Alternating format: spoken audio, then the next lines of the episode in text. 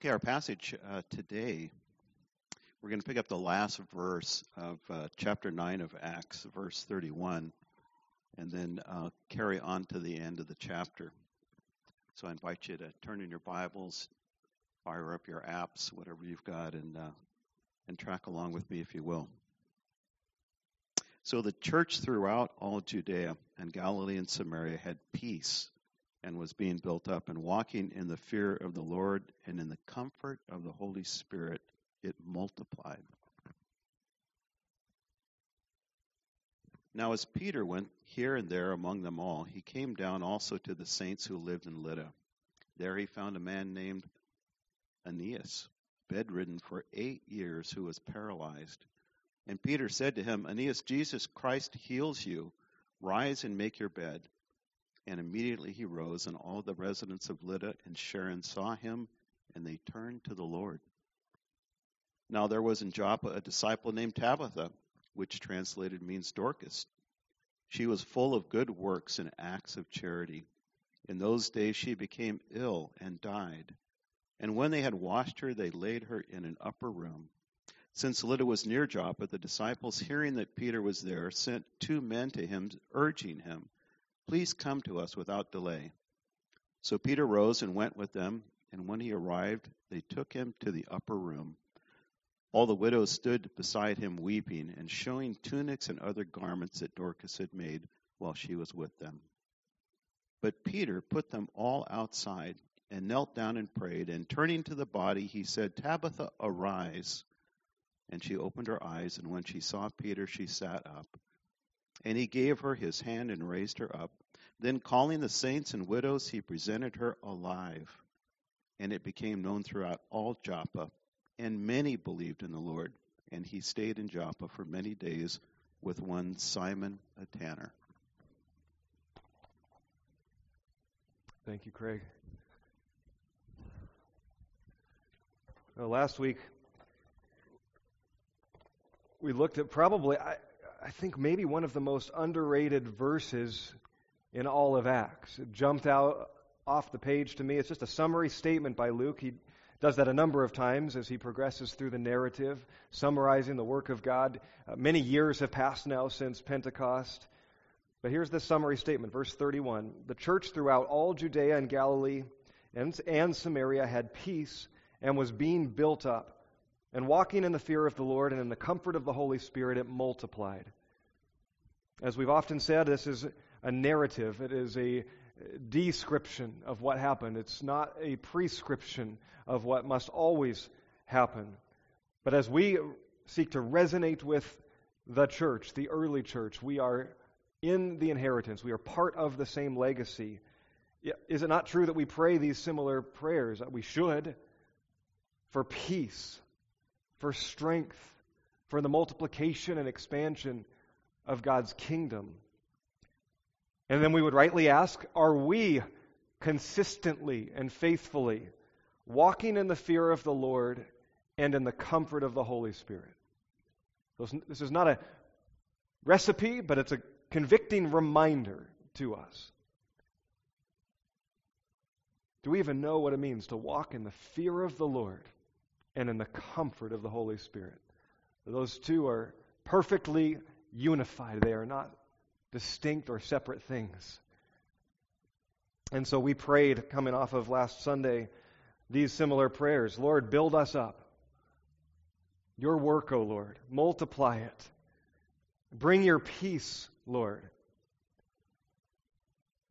And we continued that prayer through the evening as we came together at the Pentecost gathering. That was a special time, thanks to the youth who leaned in and helped in the, the, the, worship, the music, and the prayers that we offered along these themes, seeking the Lord together. We're not promised peace. This was a description of a very special time. In the midst of persecution and turmoil, God brought his peace. In fact, in many ways, the persecution continued. And yet, Luke's statement is peace was widespread. How amazing is that, and how much do we need to hear that same message? In the midst of trial or persecution, that God's peace can be known. Paul will speak of a peace that transcends understanding. So we pray for that. We ask for that. We long for it in a global sense, or in a regional sense, or in a national sense. And we're reminded on this Memorial Day weekend, and thank you for those who have served, Corey, and for others who have served faithfully. We're reminded of the desire for peace, the longing for peace, and those that have sacrificed over, over years for it. But we are not promised that. We are promised an internal peace. Paul says this peace that transcends understanding will guard our hearts. What is our faithful response? Do we walk in the fear of the Lord and in the comfort of the Holy Spirit? And so, really, our prayer last week was Lord, teach us more of that. Help us, Lord, but teach us of that. To know what it means to walk in the fear of the Lord and in the comfort of the Holy Spirit. So, I'm asking that we continue that prayer and we, we move forward throughout the next 100 days or 92 days now as we move to this 100 days of prayer effort. We pray the revival, that God revive us. It begins here. We prayed Habakkuk 3 2. Lord, I have heard the report of you. I've heard of your work. In, oh Lord, I, in your work I fear. In the midst of the years, revive it, Lord. We pray revival. In the midst of the years, make it known. If Christ's redemption is going to sweep across a town, a region, or a nation, it's going to begin with that prayer. Lord, revive me, revive us. When we pray for revival, we're not praying for lost people to be saved. That's an outflow of the revival prayer of revive this heart, revive your church, Lord, revive believers. We pray restoration, we pray redemption to be found in our communities, in our neighbors, and our loved ones, but we pray revival for God's people. We pray that for us. I invite again on Tuesday mornings, give a plug for the men's meeting that's coming to an end here at the end of June. So there's a few more weeks to jump in. That's been one of our consistent prayers. Paul says in Ephesians 5, that's what we've been studying here this, uh, this winter spring. Ephesians 5, 14, awake, arise, awake, O sleeper, arise from the dead, and Christ will shine on you. And so we're praying that same kind of revival prayer for us. Lord, awaken me. Awaken me. What's dead in me that must arise? And so I think it's God's perfect timing again that here we are, Acts 9, and we see his incredible revival happening to two of his disciples that then leads to a widespread proclamation of the gospel and to many putting their faith into Jesus. Supernatural revival takes place in Acts 9. At first, it seems a bit out of place because we, we've seen now the ministry, uh, the work of God in Paul's life, and we're thinking the ministry of Paul is going to just continue now for the rest of Acts. Instead, he withdraws and goes to Tarsus for a time of equipping and training, and Peter comes back on the scene. And so Peter's been moving about, likely uh, encouraging the churches, encouraging believers who have scattered out of Jerusalem because of the persecution. And we have a couple testimonies of the work that God did through Peter. And I think that's probably Luke's primary message here, as Acts 10 will be this pivotal moment when the gospel truly breaks free and goes to the Gentiles and to the ends of the earth. And the rest of Acts will follow that theme as Paul will come back on the scene and we see the gospel go forth to the ends of the earth. From Jerusalem, not just from Jerusalem out geographically, but from Jerusalem, which represented Israel, expansively now to all peoples. To all peoples. And I think that's Luke's primary purpose in showing us the way that the gospel is moving in power and reminding everyone Jews specifically, that the gospel is for all peoples. This is the same Jesus, the same gospel, the same power, the same Holy Spirit, the same redemption for all peoples. And he shows us that in the way it moves out with the same kind of reminiscent force as we saw at the beginning of Acts. When Peter and John went to the temple, and, and had a lame man there, and they met him, and the Spirit healed him and allowed him to walk. So it's reminiscent of that. This happens again here with Aeneas. It's reminiscent of Jesus and his ministry. Jesus went about befriending Gentiles, he healed the lame, he raised the dead. And so nothing is new ultimately.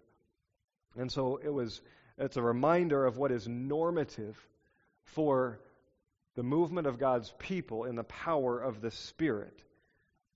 None of it should be a surprise. The question is is it surprising to us today? Is it normative for us today to see the power of the Spirit work in accordance with the proclamation of the gospel? Or did this end at this age with the apostles? Paul would later write something to the effect of this unifying message of the gospel. Ephesians 4, verse 4 and following, he says, There is one body and there is one spirit, just as you are called to one hope that belongs to your call. There is one Lord, one faith, one baptism, one God and Father of all, who is over all and through all and in all. He's saying this there's one gospel, there's this one Jesus, one source of life and healing and power. Lest there be confusion that there's a division, that there's a greater than, that the people of Israel, the Jews, are the, the true beloved of God. They are a special part of God's story that He's writing, a representative of the love and family and a community devoted and set apart. But God is now adopting the world and calling it to himself. So, this is the reminder that Peter gives, that Luke is giving, and that Paul would later write about. And we have to be reminded that this is likely uh, Luke's primary message. We've said it many times now through this series that he is describing from his perspective, the only thing that he knows is that this is what the church looks like. It's so soon after the ministry of Jesus, and he's been ascended to heaven. The Holy Spirit has come in power, giving birth to the church.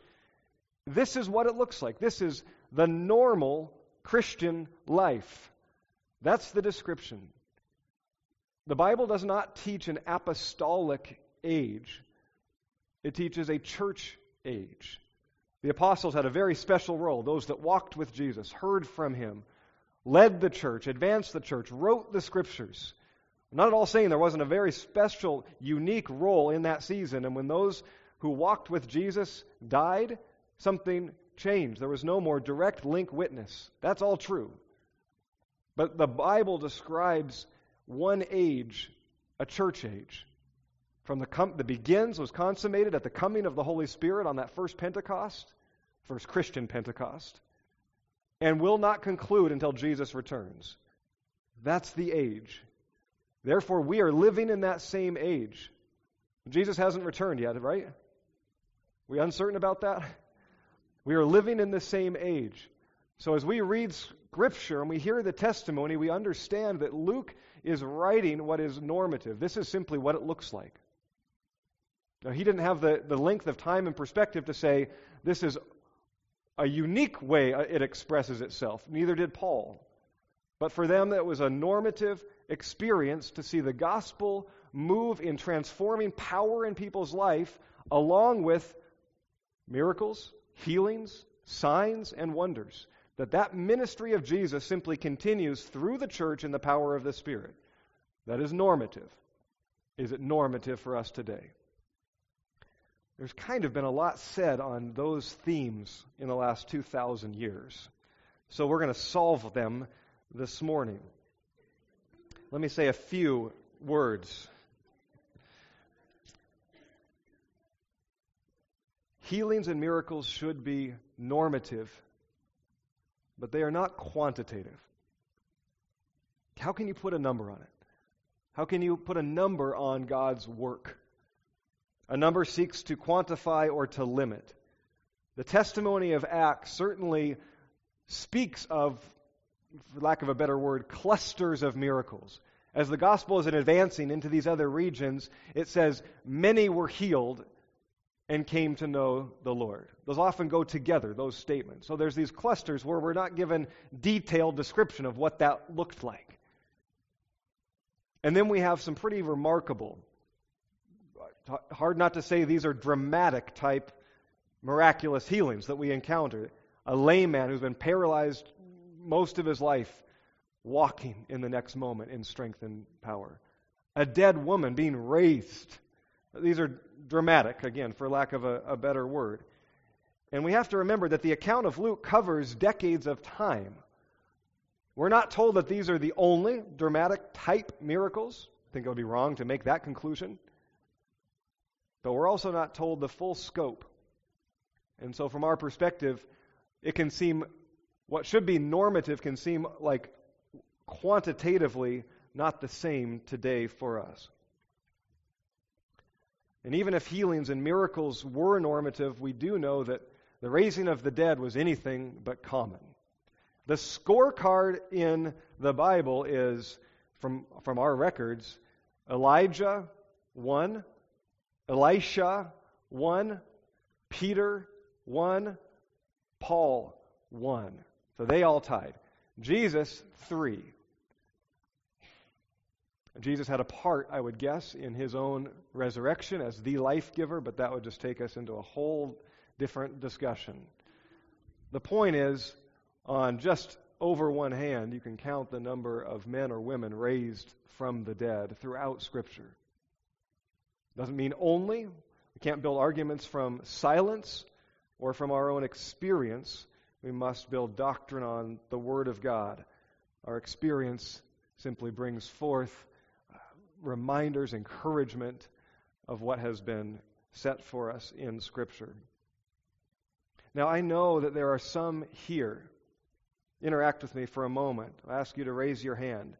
Who I know that there are some here who have been miraculously healed physically. You've sought the Lord. Some of you sought the Lord and were healed momentarily. Some of you sought the Lord over the course of weeks or months, and God healed, or saved your life, or spared your life. Others of you were prayed for, and God healed. You might even say you weren't, you weren't even seeking. You maybe didn't even believe. But there's no doubt to you that God intervened and healed physically. It may have been sufficient healing in the sense of there's still effects of that illness or that pain, but there was a clear moment where God intervened.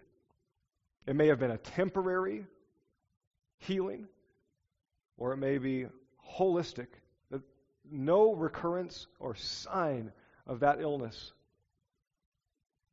If that's true of you and, and, and you believe it 100%, would you raise your hand?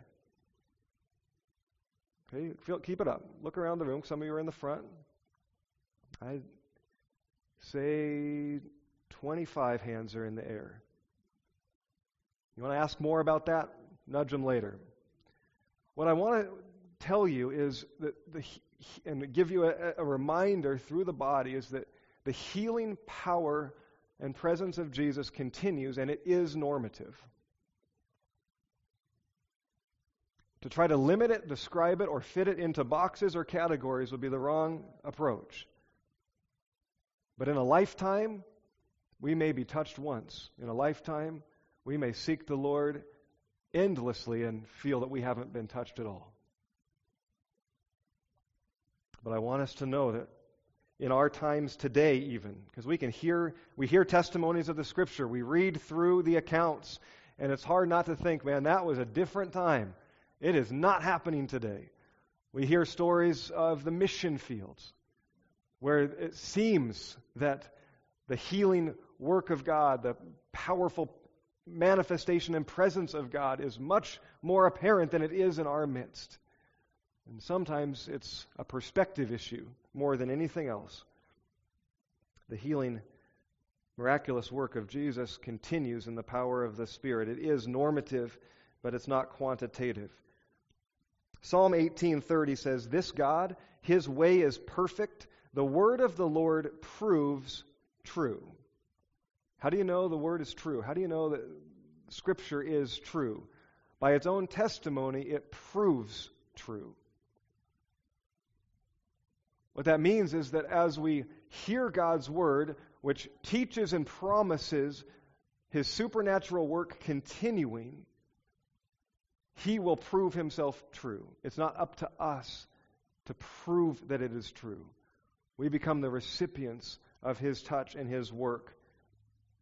What we are taught throughout Scripture, encouraged by the experience of our life and the te- or the testimony of others, is that the healing work of God, his supernatural presence with us continues and is normative, though we must not seek to make it quantitative. John Stumbo, he's the president of the Alliance now and the U.S. Alliance in this season. He's been a friend and a mentor of mine.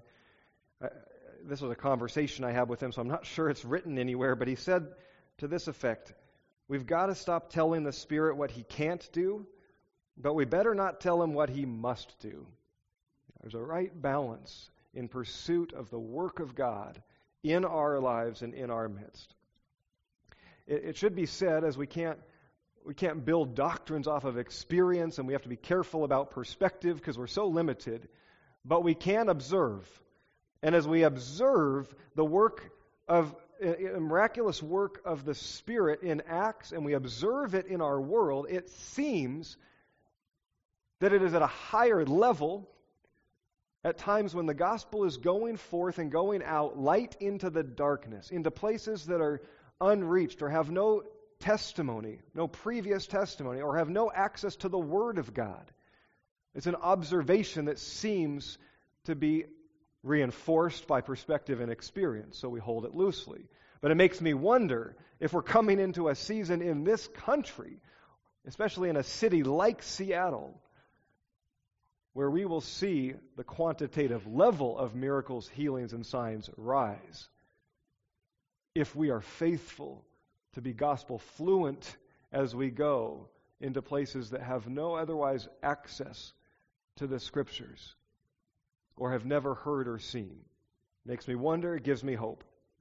Second, second statement. Healings and miracles should be normative, but not without gospel perspective. The greatest miracle, the greatest healing and sign and wonder that God does is the salvation of a sinner, is the regeneration of a heart from dead to alive. That's the greatest work. That's the gospel perspective, and that is God's priority. See, a physical healing is nothing compared to the transformation of a heart and a soul from dead to life. God formed the dust and breathed life into the first man. The raising of Dorcas, even if she had a cold body, was nothing for the power of God, the resurrection power of God. Paul says the same thing, Ephesians 2, verse 4. But God, being rich in mercy because of the great love with which He has loved us, even when we were dead in our trespasses, completely separate, he'll say elsewhere, completely separated from God, on the outside, with no ability spiritually to enter in even though we were dead because of our sins, He's made us alive with Christ. Because of what Christ has done, Christ is in us, we too become alive in Him. By grace alone. It's by grace alone. And you have been raised up with Him and seated with Him in the heavenly places in Christ Jesus. That declaration, that proclamation, that promise is greater, of greater news, and more shocking than any physical healing, than a leg being mended, or a back straightened, or cancer removed, is a soul and a heart transformed, made dead to alive. We must have gospel perspective when we come to experience, explore, and pursue the physical healing nature of Jesus and the Holy Spirit.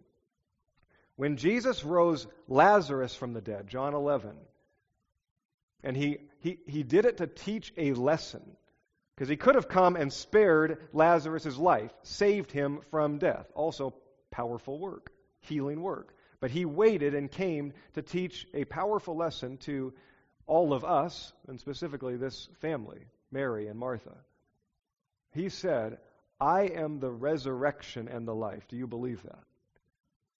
I am the resurrection and the life. And he proved it by calling forth Lazarus. See, ultimately, the healing of Lazarus, Lazarus to the joy of of his family. I don't know if it was to the joy of Lazarus, if he was pulled from heaven back to earth. That was wonderful. But for all the rest who hear of it, us included, it's a sign that points to a greater reality. Jesus says, I am the resurrection and the life. Do you believe it? I'm the author of life, the source of life. That even though you are dead, you can live. That's the gospel. Even though one day your body will die, yet you will live. Do you believe it? Ultimately, his own death and resurrection proved it on even a grander scale. Paul would write in Romans chapter 1 verse 16, I am not ashamed of the gospel. It is the power of God for the salvation of everyone who believes. First for the Jew, then for the Gentile. That's how he starts Romans, arguably the greatest testimony, doctrinal testimony and letter ever written. He starts it with the power of Jesus to save. Paul is not shy about the power of God to heal, the supernatural gifts, but it is not the emphasis of his writings. It's the power of God to save, to deliver, to rescue, to redeem heart, soul, mind. That's the gospel, and that's the emphasis. Signs pointing to greater realities. If God can heal a body, might he be able to heal a soul?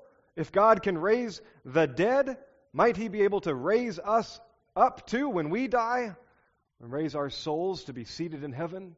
They are signs pointing to this greater reality, this greater promise. They should be normative, but let's have gospel perspective. C.S. Lewis said these two miracles in Acts and others, others like them, they're miracles of reversal. See, they're signs that show that the effects of sin and the fall are reversed, and we're given a glimpse of what heaven looks like. A glimpse on earth of what heaven will be. They're signs pointing to something more and something greater.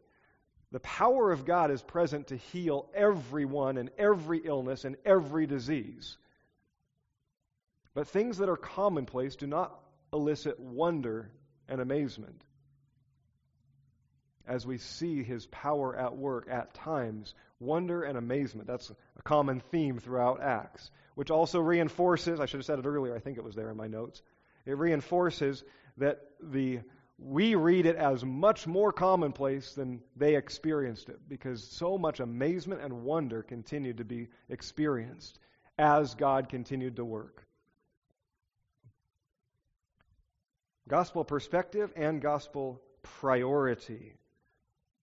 What's most important? Remember that Jesus said, he taught this well when the, his, the friends brought the paralyzed man. You may remember the story. There was a crowd. They tried to get to him. They had to get up on the roof and dig through and lower him down. And Jesus looked at this man, and clearly they're seeking him for physical healing, are they not? And he says, Son, your sins are forgiven. See, that was that's always Jesus' priority. And you can almost, I mean, you can almost you hear the grumbling of the Pharisees, or he heard their hearts. Who can forgive sins but God alone? So they're already concerned. That, but certainly the friends would have looked at each other and said, that's, that's not why we came. We thought you had this a healing power to raise our friend who we love uh, up to walk again. So he hears the grumbling. This is Matthew chapter 9, one of the accounts of this story. Matthew chapter 9, verse 5. And Jesus says, Which is easier, to say your sins are forgiven or to say rise and walk? so that you know that the Son of Man has authority on earth to forgive sins, rise up and walk. See, it becomes a sign to his greater desire and the greater power to heal spiritually, to forgive and cleanse sins. G, or Peter would essentially do the same thing. I love how Peter is, kind of gets, you know, puts a foot in the mouth often. I love how he says to Aeneas, Rise and make your bed. Like, slob, let's go. Make it.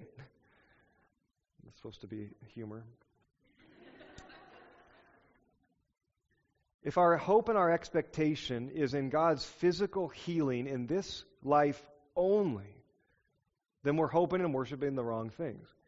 We're pursuing the healing instead of the healer, the, the giving inst- instead of the giver, the temporary instead of the eternal. And so, as we seek and ask for physical healing, which we are told, James teaches that fairly clearly, James 5, pursue it. Anyone sick, call the elders, seek them to pray over you, anoint you with oil. Jesus heals. So we're encouraged, we're told that. But as we seek, if, if God says yes and He heals, then we say, Thank you for reminding us of what heaven will be like. You've given us a glimpse. For the one receiving it, it's great joy. For others hearing of it, it should bring joy and a reminder of what heaven is like. When God says no, at least from our perspective, and I've preached on this before, any no is ultimately a not yet for those who are believers in Jesus. From our perspective, it's a no. He's saying no, he will not heal this. He's saying, My grace is sufficient to you. Suck it up. There's compa- much greater compassion. But it's ultimately a not yet. Because one day we will be raised full in full health and fullness of life and body. And so we're reminded and we say, Thank you, Lord, that this is reminding me that this is not my home and this is not where my hope lies. That one day I am healed in Jesus. That's your promise. Gospel perspective, gospel priority. Healings, miracles, they should be normative, but not without right perspective. They should be normative, but not quantitative. Finally, healings and miracles should be normative, but not prescriptive. Again, as we've said many times, Acts is primarily descriptive. This is what happened. It's not prescriptive. This is what must happen. And not discerning between those two gets us into a whole lot of trouble and error. Not reading Scripture, the account from Genesis through, and, and saying, is this a narrative? Is this historical account? Is this a description of what God did? Or is this a prescription of what must happen, what we must do, how we must respond, or what He will always do? We've got to discern those things. But that doesn't mean we can't observe and look and say, wow, if this is who God is, my faith needs to grow, or my hope needs to grow. This isn't in my notes, so this is probably taking a risk here, but Jeremiah 29:11. For I know the plans I have for you, declares the Lord, plans for a future to prosper you and to give you hope. That is not a promise that every one of us can claim. I'm sorry if you have it on a mug or a bumper sticker or a, on your fridge. It's not a promise given to you or to me. In context, it's a promise spoken over the people of Israel when they were about to go through some, and were going through something very difficult, very hard. What God was promising was His plan and His path for a people but what that promise, don't take it down, don't smash the mugs. What that, just understand the context. The promise is a declaration of this is who our God is. He is a God for people. He is a God for future. He is a God who makes promises and keeps them. He is a God who builds up hope. And it may not feel like it. It may not feel good in the moment. We might be walking through something very hard, but we have a God who will stay true to his word and is good. So let's just get, let's understand, see, discerning between what is a description and what is given as a promise to claim and hold. Let's be careful. See, if anyone would have advanced the ministry of healing and miracles in a prescriptive way, in do this, not this, pray this way, not this way, uh, it would have been Paul or Peter. And we have their writings in the New Testament, and they don't give us the prescription. Now, Paul doesn't shy away from it. He speaks of all of the gifts and encourages us to use them. But again, the emphasis of Paul's writing, we have much more of his writings than we have of Peter's. But the emphasis of their writing is for sanctification and service, it's for holiness and humility. It's for trust and faith to grow. It's for unity and communion to grow amongst God's people. Uh, not at all shying away from the supernatural work. And I, I, would think we would be up for a pretty good rebuke if Peter or Paul were walking into most of our churches and taking a look around and saying, What? Come on. But I still believe their primary message would be on those same themes holiness, sanctification, trust, obedience, service, humility. They are the one, they do not give us the prescription. James is the one that gives us the closest prescription we have in the New Testament. But Peter and Paul, of anyone who are used in miraculous ways again and again, it'd be nice to hear a little bit more about that, Peter, Paul. We don't have it this side of eternity. What Paul wants us to know is Ephesians 1:16 and following, and what he wrote to the church in Ephesus, a Gentile group of believers. He says, "I do not cease to give thanks for you, remembering you in my prayers, that the God, here's what he's praying, he's pouring his heart out for them, that the God of our Lord Jesus Christ, the Father of glory, may give you the spirit of wisdom and revelation in knowledge of Him, so that your eyes of your heart would be enlightened, that you may know what is the hope to which He has called you, the riches of His glorious inheritance in the saints, and what is the immeasurable greatness of His power toward us who believe, according to the working of His great might that He worked in Christ when He raised Him from the dead and seated Him at the right hand in the heavenly places. He goes on and on. This is a big, long, run on prayer sentence. But what Paul wants us to know, he wants the church to know, is the power of the Holy Spirit in us. The same Spirit, the same power that raised Jesus from the dead is in and amongst us and in us. Why does he want us to know that? So that we would work miracles and healings? Maybe. But that's not what he says here. What he says here is, I want you to know this so that you know hope, the hope to which you've been called. Now, hope and faith can certainly grow as we see and experience the work of the Spirit in manifest ways, but hope can also grow when God says, Trust me. Trust me, you have the Spirit in you, so that you may know the hope to which He has called you. And then he goes into chapter 2 and says, So that you might know grace, amazing grace, that you might know salvation, that you might know oneness with God. Those are the themes that he hammers on. And yet, all of this said, I hope you hear me rightly, that we should be an expectant people. If this same Spirit is living in us and with us, if we live in the same age that began 2,000 years ago, that continues until Jesus comes, then we should be an expectant people that that same Spirit who raised Dorcas, who raised Lazarus, who raised Jairus' daughter, who raised Jesus, that same Spirit in us perhaps would like to do more in us and through us than what we are giving him room to do? Are we an expectant people of the work of the Spirit? Without telling him what to do or what that looks like, but expectant. Do more, Lord. I don't want to miss it. Use me more, Lord, to bring your glory, that others would see you and know you more fully. He can bring glory to himself however he wants. But when he shows up in powerful, healing, redemptive, restorative ways, it's a sign pointing to the greater work that he wants to do. Peter is simply doing what he had seen Jesus, his master, do. In fact, the accounts are so similar.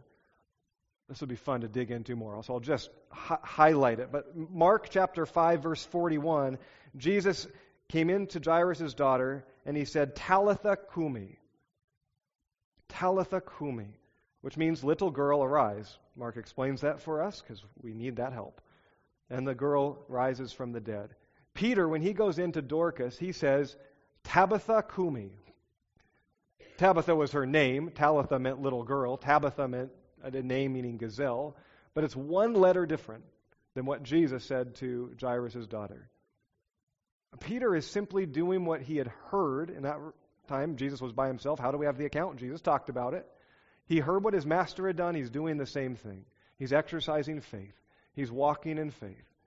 We don't know if he was prescribed or heard from the Spirit in that moment to do this, to pray that way, to expect this woman who's never seen this before with his own eyes go from dead to life in a moment. Never seen it. Was he listening to the Spirit who said, Go pray right now like this? Or was he walking in faith saying, Jesus is the giver of all life? He is the healer. Perhaps he would like to heal Dorcas. What should I say? Tabitha, Tabitha, Kumi, arise. We don't, we're not told the level of his faith that he exercised, but he's walking in faith. When he said to Aeneas, Jesus Christ heals you, rise up and walk. We aren't told, and I would argue that Peter did not know if he would actually rise in that moment. But what he did know is Jesus Christ heals you. Isaiah 53 promised that. By his wounds, we are healed. It's a present reality. In Jesus, we are healed. That's what Peter is proclaiming. You are healed in Jesus. Do you believe in Jesus? He knew he did. You are healed. Rise and make your bed. If he couldn't in that moment, would that have meant Peter didn't have enough faith? Or Aeneas didn't have enough faith? Couldn't have. Dorcas had no faith that she was employing when she was raised from the dead. It's not a matter of the depth or amount of our faith, it's the object of our faith. Peter was putting his faith into Jesus, who is the giver of life and the healer of all, of all things. By his wounds we are healed. He may have been surprised if Aeneas couldn't walk and said, I don't know why, because Jesus Christ heals you. I wonder if we, we do not command the Spirit. Don't hear me say that at all. I just wonder if our declaration of our promise and our understanding of the work Jesus has done needs to grow. Jesus Christ heals all things. If you are a follower of His, He heals you. Now, in, your, in this life, He may consistently say no, from our perspective, uh, not yet. Certainly to Paul, who prayed and pleaded for the thorn to be removed, three times he said, and Jesus said, No, my grace is sufficient. Paul would have prayed for Epaphroditus, who was sick and almost died, Philippians chapter 2. Again and again, he would have prayed for him, would he not? That's the right loving thing to do. And yet, God was saying no, eventually said yes, but he almost died. You don't think the apostles prayed for Stephen as he was being stoned? Lord, intervene, stop this. As they gathered his bloodied body, Lord, heal, raise this man. He's your servant. It would have been out of character for them not to pray those things. Again, we're not told. We have to be careful in building arguments based on silence. God says no more often than we think, even to the apostles, even to the disciples. But they continued to pray in faith and confidence because they knew who Jesus was and what he had done. That's the way I want to pray. I want my faith to grow that I'm surprised as we seek him in accordance with the scripture for his healing, for his glory, for our joy when he continues to say no. I want that to be what surprises me, not when he says yes and heals then I'm surprised.